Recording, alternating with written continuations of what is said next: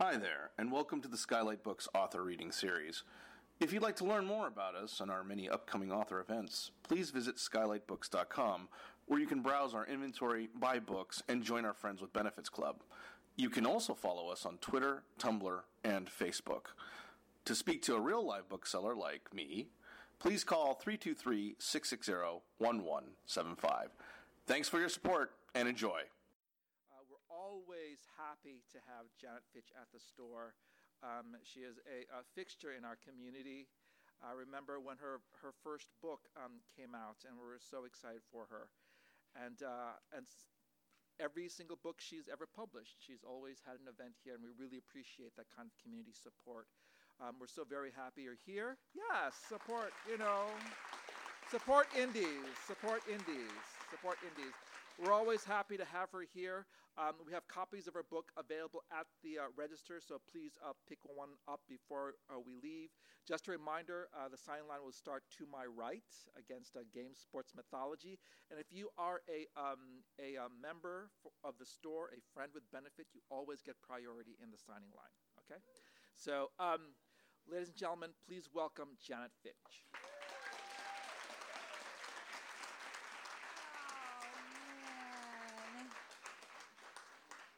Oh, thank you guys. I'm short. I'm even. Can we uh, notch that up so I don't have to yell? There we go. Oh, I'm so happy to be here. I see people I have known from elementary school. I see friends that I have known ever since junior high. I see students of mine. I see other writers who have, you know, go to 80 gazillion of these a year and yet will generously show up for me. I see my neighbors. I see old friends. I see new friends. My husband. Yay!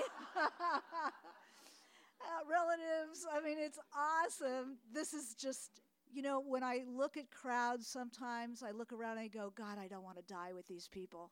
I don't want to ascend into the beyond with these people. But this crowd, I would be happy to die with you guys. I'd be happy. This would be great. I could deal with it. So I wanted to say uh, a bit about Skylight.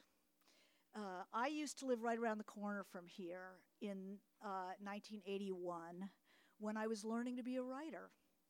And this was my bookstore in a, in a slightly different incarnation. And um, I would come here and I'd look at the books, and I was just learning to be a writer, and it let me do. I dreamt here. I bought books here. I this was my idea of a bookstore, and to be here, to be able to read here, all these years later, is is such a thrill. Uh, White Oleander. There was a scene in a coffee shop that's now Figaro. It was the Onyx, which is a really shitty coffee shop, but it was my coffee shop, you know. So I didn't go to Figaro for about 10 years after they changed hands because it's like, who are they? Um, um, so this is, uh, you know, so it's a real privilege to be here, and it's a really a real privilege to read with you. Um, I'm going to start by reading uh, from my brand new baby, Chimes of a Lost Cathedral. Uh, this is uh, set in the Russian Revolution. I there are um, it starts in 1919. Uh, my character is um, we've been following her since she was a teenager. Now she's pregnant by her. Um, her true love is probably putting too fine a polish on it. The guy she just can't get enough of, can't get over but not her husband. She was looking for a place to wait out her pregnancy in the middle of the Russian Revolution. Um, things were getting really desperate in Petrograd, which is the former St. Petersburg and would be Leningrad after the death of Lenin. Uh, food was short, everything was bad. She was going to hang out and uh, wait out her pregnancy at the family uh, estate only to find that the mother, who has always had spiritualist tendencies, had opened a spiritual co- commune there, a cult. She tr- stuck it out as long as she could, and then bolted, and sh- you know, early, you know, she's mid pregnancy. She needed a place to be, and she took up with a guy who was a railroad man in this backwater town. Um, and just he he's he was trying he was saying we should get married and I'll adopt the child. And she's, oh my God, how am I going to get through this? I don't want to marry him. I'm already married. Um, and she didn't want to marry him. She didn't want him to adopt the child. She didn't want to stay in that town, but she had no choices. She's working as a maid in a rooming house, was. And then a train comes through town and if anybody knows anything about the Russian Revolution, there were agit trains, which were self contained units. They were trains that had printing press. They had a theater troupe. They had movies. The people, they would take them behind the lines uh, where the fighting was during the Civil War, 1919, the height of the Civil War. And I actually have a map in the book. My publisher agreed to a map uh, this, so there's one of Petrograd itself, and then there's a Civil War map.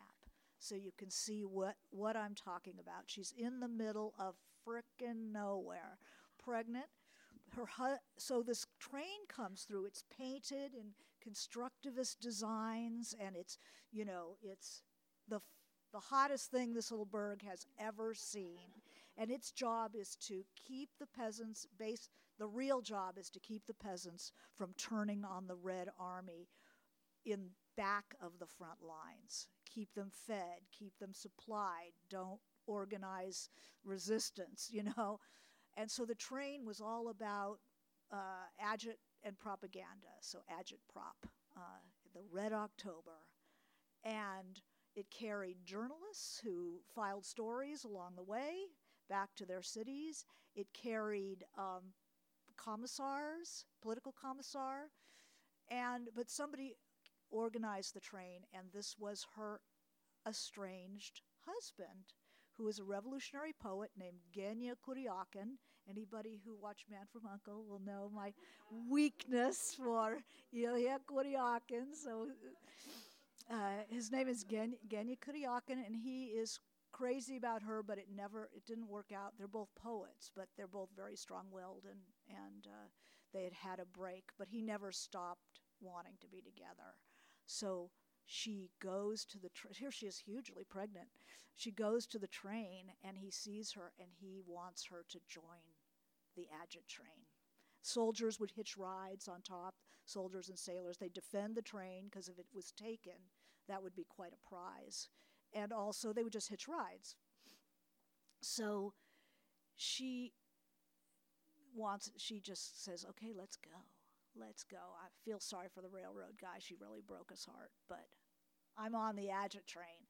And she's riding on top with the sailors, you know, climbing on top and, and do, helping out where she can, not to be a drag, because the commissars were thinking, you know, this fellow traveler who needs this uh, somebody's. What are you going to do when it's a choice between the revolution and your pregnant wife? Who are you going to choose? Uh, so that was a question that he thought he answered. But as time goes on and they're following the front, she's not feeling well. She's getting sick, and she's a thousand miles from home. Um, and uh, at an agit stop in the middle of nowhere. Um, she her water breaks, and she wants. She's already sick. She's already fevered, and they finally send for a midwife. And so that's the scene I'm going to say. She she got she her water broke and she lay on the floor while they were doing the agit um, plays and the movies and the speeches and stuff outside. And she didn't even know how long she was there. Um, so um, sometime later, they find her, and he, her husband takes her into the compartment and uh, uh, is trying to help her out, but it's not working very well. sometime later, was there still time? The sun remained stalled in the white summer sky. Suddenly, we heard arguing outside the train. Heavy boots. Then the compartment door banged open. Genya, the husband, arose and left me, closing the door behind him. My hands felt empty without his. Genya! I wanted to get up and find him, but I didn't have the strength. I lay there bound up in my dress. How could I go through with this? I had to beg off. I'd been sick ever since Izhevsk. In fact, I'd been sick most of this pregnancy, but now I would be expected to do something, not with my mind, she's a poet, but with my body alone. The door slid back open and Genya came in, knelt at my bedside. He was biting his lip. There was something he didn't want to tell me. The midwife. There was no midwife. Oh God, I would have to give birth on this train with no one who knew anything more than some soldier who'd sewn up his buddy once at the front with a needle and thread he just used on his pants. What? There's a problem, Genya said, his forest eyes welling. The skin of his nostrils seemed very thin whenever he was upset. He said the midwife wants you to come to the village. She won't do it here thinks we're devils. Typical religious morons. I say the hell with it. You can have the baby with us just as well as with her. No, I cried out. Oh, please, could somebody please help me? Someone who knew his ass from a hole in the road. Uh, she's in the wagon outside, said Genya's girlfriend, Apollonia, one of the actors. She couldn't wait to get rid of me. I can make her come in, said Slava, lounging at the door, one of the sailors. Uh, it wouldn't take much. Force some little old lady to attend me with a gun to her head? And if she refuses, you'd shoot her? Why not? He shrugged. You can't fight Soviet power. And leave a village without its midwife? Shoot her right there from the train? Well, that would certainly change people's minds about the Red Cause. Another contraction drove my back into barbed wire. I didn't want to give birth on this train. Better some old lady's izba. Take me to her. I sat up, tried to rise, but my legs refused to hold me. I sat back, sank back down on the bench, but still upright, clutching Genya, shivering in the heat, sicker than I'd been in my life. Take me. The hell with those ignorant peasants, Genya said, his jaw dangerously flexed. I knew that face, that mulish expression. He was getting his back up. You know what it'll be like priests and icons, holy water. Who, who knows what they'll do to you to punish you for being with us? I was willing to take my chances. Genya, sometimes other people know something too. Now help me. Reluctantly, he helped me stand, then lifted me in his arms. The sailor led the way. Matvey, one of the journalists, and a sparsely bearded little peasant waited by a bony horse attached to a cart. In the cart, a woman in a white kerchief sat stiffly next to one of our red soldiers, a rifle casually at his side. She sat firm in her seat. If she was frightened, she gave no indication. She was a big woman, square shouldered, in a blue apron, her face pockmarked, wide boned, a rock of defiance. You could have ironed a shirt on her back, it was so broad and straight. She could have been 50, she could have been 90. Genya sighed. You'd really go with her? Help me up. With one last baleful look, he lifted me up to the soldier, who settled me into the seat next to the midwife. Genya started to climb in after her. Yet, said the old woman, gesturing no, with one finger wagging. Not you. This is my husband, I tried to explain. I began to tremble again. I hadn't been upright this long since Izhevsk. The blood surged in my head. She put her hand on my forehead, a strong hand, cool and steady. I wanted her to leave it there forever. You're ill, a fever. How long? Just the sound of her calm, sure voice brought tears to my eyes. That hand, just like Avdokia's, is her nanny. A week, I think. Has the water come? I nodded. How long ago? It was hard to say if it was five hours or fifteen. Maybe noon. And the Suzhenia contractions, how far apart? She was very abrupt, but I could see her knowledge struggling with her loathing of us, her deep seated purpose to bring life into the world getting the upper hand. Twenty minutes, thirty, it's my back. I started to cry. She was nodding coolly. She had seen all of this before. I loved her already. And when was your last confession? Suddenly, Genya was there, grabbing the old lady's blouse like he was going to punch her, yelling in her face with his mighty lungs, What difference does that make, you old fool? Who cares? No, we're not doing this. It's insane. Marina, a long time, I told her. We should get started, the old lady said. No, I forbid it. Marina, you can't let her.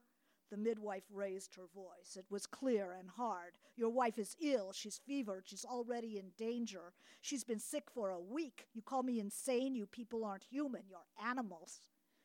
Grigori from Krasnaya Gazeta is uh, another newspaper. Ran out of the train car. Kuryakin, it's good news. The Third Army has just taken Perm. The track's open. I heard Marfa Yermilova, the political commissar, her voice sharp. It's what we've been waiting for. Other voices clamoring all at once like seagulls. Can you just give me a minute? Genya roared and knit his fingers atop his head as if things were falling on it. Just a minute. He turned back to the old lady. Anything happens to her, I swear I'll kill you. If God wills it, so it shall be. He howled as if it were he, not I, who was experiencing the deep pain of labor. He grabbed his head like it was on fire. That's it, he shouted at her, scrambling up into the wagon. You go to your good Christian hell, all right? And I'll and take your piousness with you. He was lifting me up. I'm not leaving my wife with you. Stop it, Genya. I fought him like an animal, wrenching myself from his grip. I need her. I can't do this alone. Put me down.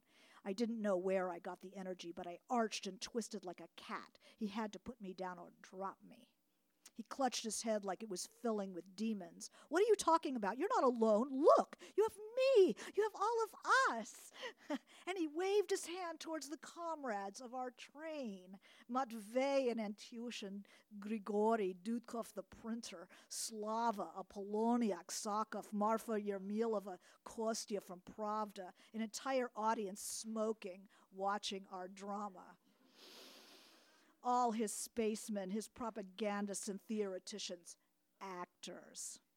I'd give all of them for one old Baba who could safely deliver my child. I didn't care how many icons I'd have to kiss. Maybe I'd want to kiss them.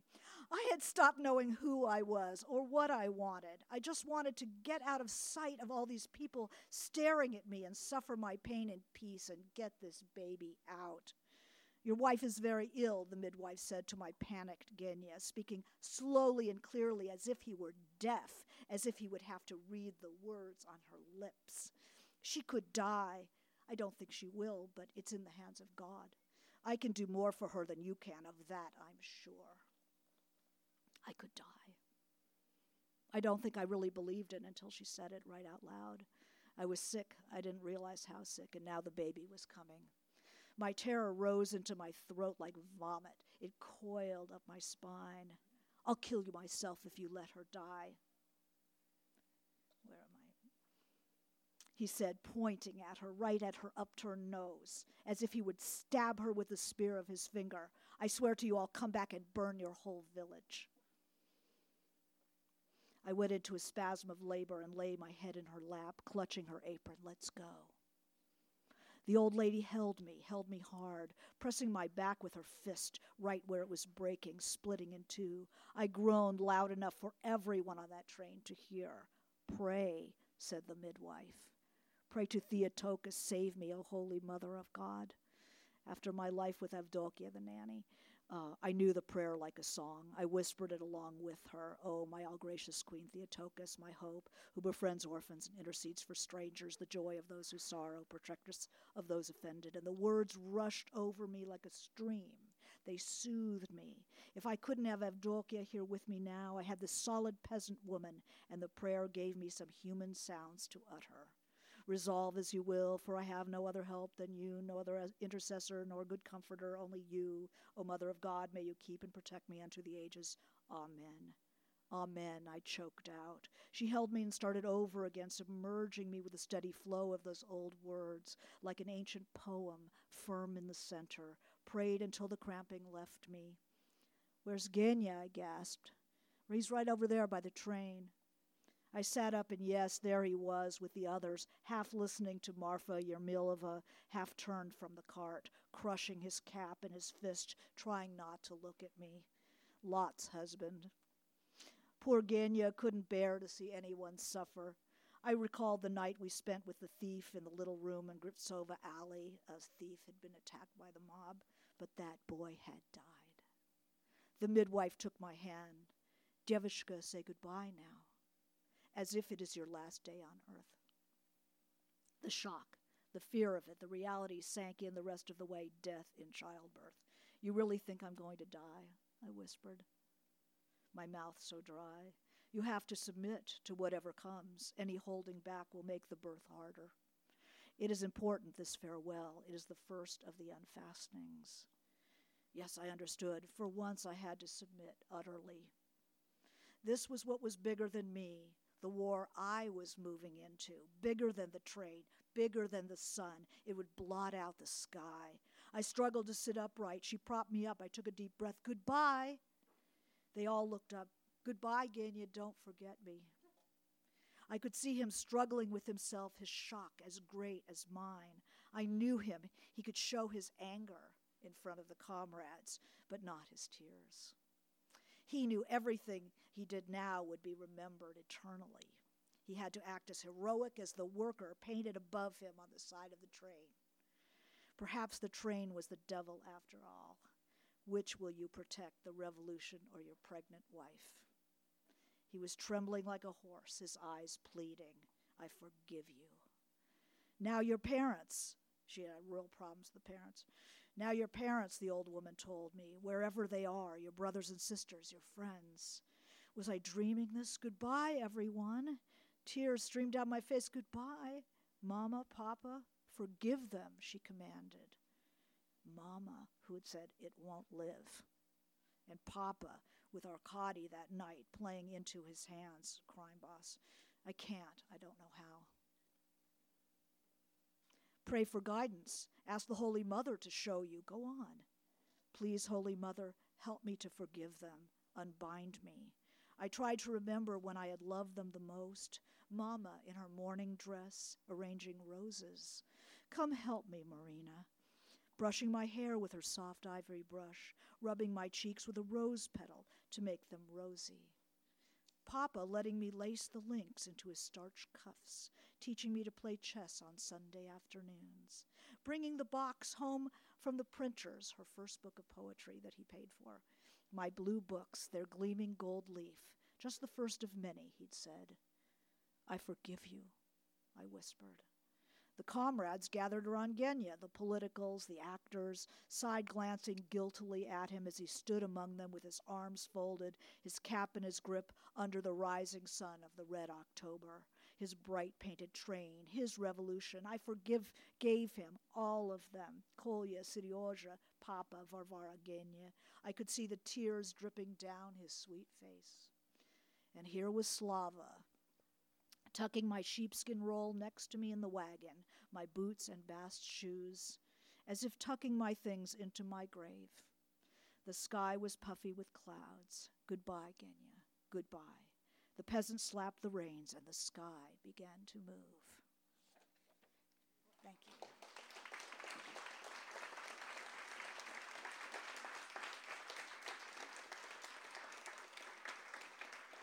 Thank you. So what I'm going to do, uh, several friends had had uh, offered to um, intervene, should I say, or interlocute, but this is my home store, and I thought I would try to do I, I would do something a little different. Um, some of you might know that I, I at noon every at noon every Wednesday I do um, a little I don't know what you'd call it a little talk on my Facebook author page. Um, and uh, talk about writing issues and talk about uh, answer questions that people have about writing and just put it up there on the internet. And so I brought some of the questions that they wanted to know about the book. And I thought I would let them be my interlocutor tonight. Uh, it also lets me talk about what, what I want to talk about. and I'm sort of a DIY person anyway, um, if anybody who knows me. So I, I have some of their questions, and I thought I would talk a little bit just for, uh, for a few minutes and then open it up to live questions from you guys. So the first question I had was um, uh, Can we start with this book? It's a book that begins in 1916 uh, with my characters the same age as the revolu- as the century. So in 1916, middle of World War One, she's 16. When the revolution begins, she's 17. Now it's 1919, and we are um, in the middle of the Russian Civil War, and she's 19 years old. So it's because there are always rebels who want to start with a new book. Um, and I, I'm like that too. Uh, and because some people have read the first book a long time ago, they let me put a cast of characters and notes on the first book at the beginning of the book. So you can just read up of who everybody is and just go right into it. Uh, so, yes, one can do that. Um, here's another one. Uh, what is the title about? Chimes of a Lost Cathedral. There is a myth in Russian uh, culture uh, about the the um, the invisible city of Kitezh, and Kitezh was under siege by the by the Mongols. They were uh, under the Mongols for like 300 years. Um, they were under siege by the Mongols, and the city was built without walls, a shining city built without walls. And people were so good and so faithful that when the Mongols attacked, the city sank beneath the waters of Lake Svetloyar entire the buildings, the people. And if you are of the faithful, if you are faithful on, upon the midnight, you can hear the chimes beneath the waters of the, of, la- of the lake. And so to me, it's such a metaphor for the soul, you know, and you keep part of yourself very submerged and safe. And sometimes you can hear those chimes and sometimes you can't. And so that's the that's the title. All right. Um, Jess Davids asked uh, Was there a certain event or thought that planted the seed for this saga? Uh, people who've known me a long time know that I've been obsessed with Russia forever. For, from Russia with Love, you know, we used to play James Bond um, uh, as kids and walkie talkies, Ilya, you know, Ilya Kuryakin. Uh, it was Cold War, you know, Russia was the enemy. Uh, some guy like pounding the desk with his shoe. It's like, wow, anything that's murky, you know, I'm right there. Um, I'm Russian. My family's Russian. They never talked. The that generation never talked about it. Never. You're American. You know, her, their my parents spoke no Russian, had no idea what went on in the old country. So anything like you know that has an omerta like that, I'm very interested. So that piqued my curiosity as well. And then my grandmother takes me to see Dr. Zhivago. oh man, you know, Strelnikov and that train. I wonder where, wow, that sort of sunk in, didn't it? Um, and then when I was in junior high, and there are two of my friends from junior high, are, or now I have three, because uh, so three of you from junior high, they used to give girls books like Cress Delahanty and Cherry Ames, student nurse. Now, I seem like a cheerful kind of a person, but in those days, I more closely resembled Wednesday Addams. And here they're giving me frickin' Cherry Ames student nurse, you know, and I came home with this huge black cloud over my head, and my dad said, you know, like, what's going on? I showed him this thing they've given us to read, and um, he took a book down from his shelf. He says, Have you read this? And it was Crime and Punishment. Bludgeon the landlady to death with an axe because of philosophy now that's a book, you know. And so I was sunk. You know, Russian literature. I took Russian high school. I took Russian in college. I majored in history, and Russia was my field. So this was a matter of time. This was like the sunken, you know, the mine after the war that had been left, and then you sit and, and it blows up. Um, so um, let's see. There's a. Um, I went to Russia to do research for the book. I was a student in Leningrad in 1977 when it was still Soviet Union, and I returned 30 years later to do research for this book. And it had changed a great deal. But I had so many questions I had to get answered. I went back twice. I had a fellowship from a Russian foundation to go over and do research in 2009. Got a lot of work done. And uh, um, it took 12 years of my life to do these two books. So, six years a book, that's about normal for me. Uh, but there were times somebody said, What was the funnest part? What was the hardest part? The hardest part is I felt like I was building a Gothic cathedral all by myself. Like, isn't there supposed to be a whole like village doing this? You know, why am I doing this myself? I really despaired, but I had I had a motto up on the wall from Dorothy Allison, the novelist who I really respect a lot. And Dorothy Allison said, "Fiction never exceeds the writer's courage." And I thought, if I fall off this horse just because I'm scared, that's just going to be bullshit. That I have to finish this thing. And I have uh, two people from my writers group, fabulous writers, Rita Williams, David Francis here, who held my hand the whole way. My husband had to read every page as I tore it off the printer. Um, you know, it takes it does take sort of a village, but it finally it finally happened, and to see the second the whole thing. So one of the questions was, did I intend it to be a two volume work? You don't ask a soldier in the trenches as the bullets are zinging overhead, is it going to be one or two volume war? You know, you just keep fighting. and so it's up to the, you know, up to the publisher to to decide those questions. I thought I should open it up. We, we're going to have good questions out there too. So let me open it up. I'll answer questions. Um, here's one.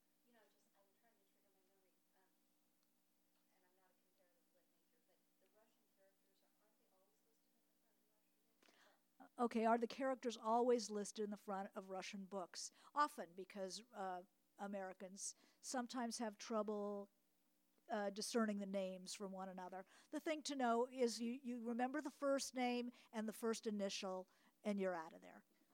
That's the way the pros do it. what else? What else? I'll, I'll use one of these questions. I've got plenty, but.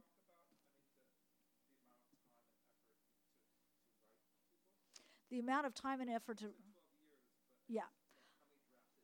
Uh, it i the way i write is i rewrite i go back and rewrite what i wrote the day before just to get back into it. So how many drafts is that? I might go back two days i might go out three days. So the whole draft and then back the whole draft and then back. So there's usually about four drafts. Um, i drafted the first book completely and then this one you know, continued and the same process. About four drafts, but writing historically is like writing two books. It takes twice the time because you have to do the research and write at the same time. I don't believe in doing the research first because anybody who has uh, gone in to get a recipe for a souffle at seven o'clock and ended up at four in the morning in Madagascar reading about lemurs or something understands what research rapture is. And you, when you're writing a historical book, you do not want to get caught in research rapture because the answer is not out there. The answer is the story is comes from inside you. So you want to write re, I research the scene that's under my hand, the one that I'm working on to get details, to, you know, do what I need to do for that. But if I start following some cool, cool, cool, I might be a year down the line and have to rip out rip all of that out. So I stay pretty close to what I'm working on uh, under my hand. There's one.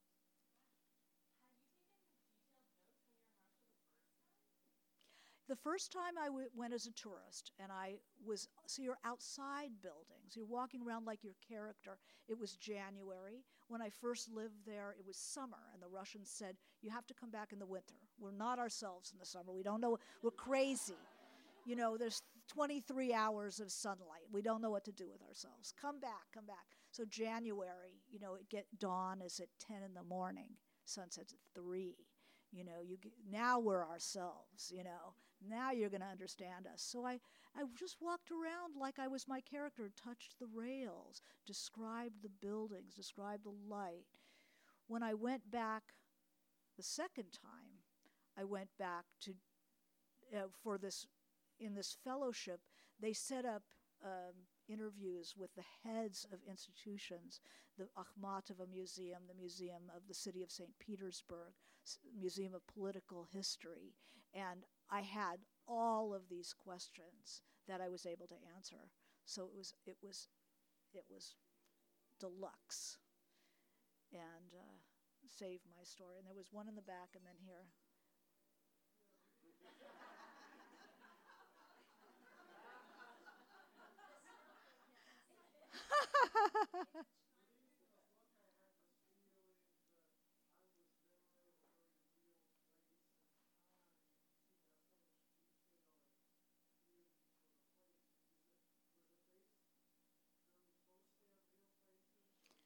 Yes, I work from place. Place is super. All my students uh, here will tell you so. Place is absolutely important to me. I, I kind of, my mind works geographically. If I don't know where, then I just can't feel it.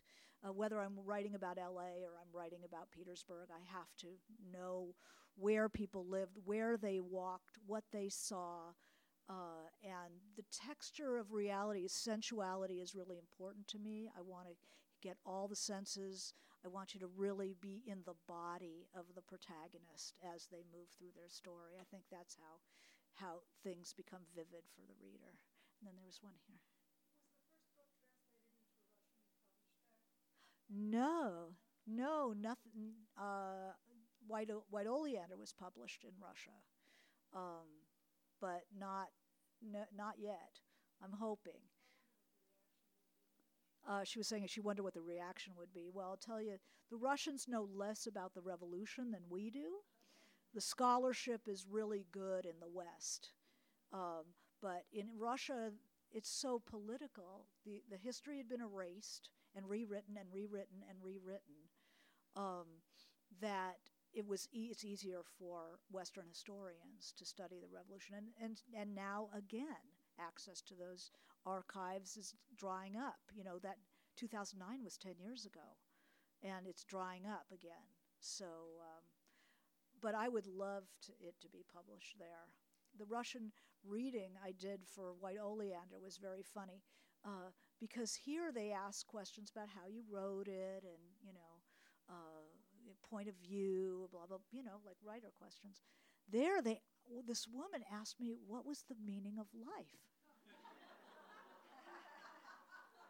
And i sat there it's like this is they they look to their f- writers to think about the big issues the biggest issues. And I- it was like, oh, I'm in Russia now, and I better deliver on this one. What is the meaning of life? It's to make us more human, to deepen our humanity. And that's what writing is about, too. And that's what reading is about, too. So I felt very privileged to be in that, in that place. So we have time for one more? Okay. David, who should be like comatose on this book already. You're so sweet.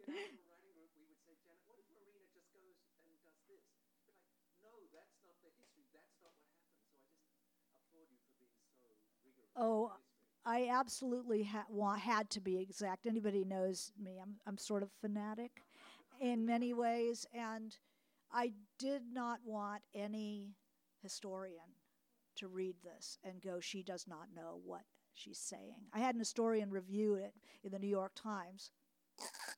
Wasn't that a good idea? An historian reviewing a book about, you know, a late teenager in Russia having sex, God forbid, and all this personal stuff. You know, why didn't I write about, you know, Alexandra Kollontai instead of some girl? It's like, bugger off, you know?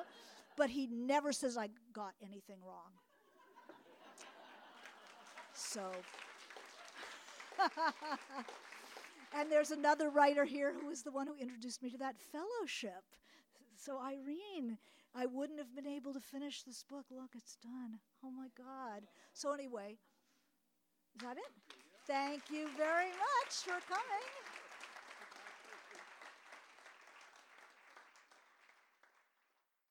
You've been listening to the Skylight Books author reading series.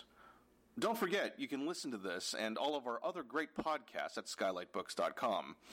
Thanks again for stopping by, and we hope to see you soon.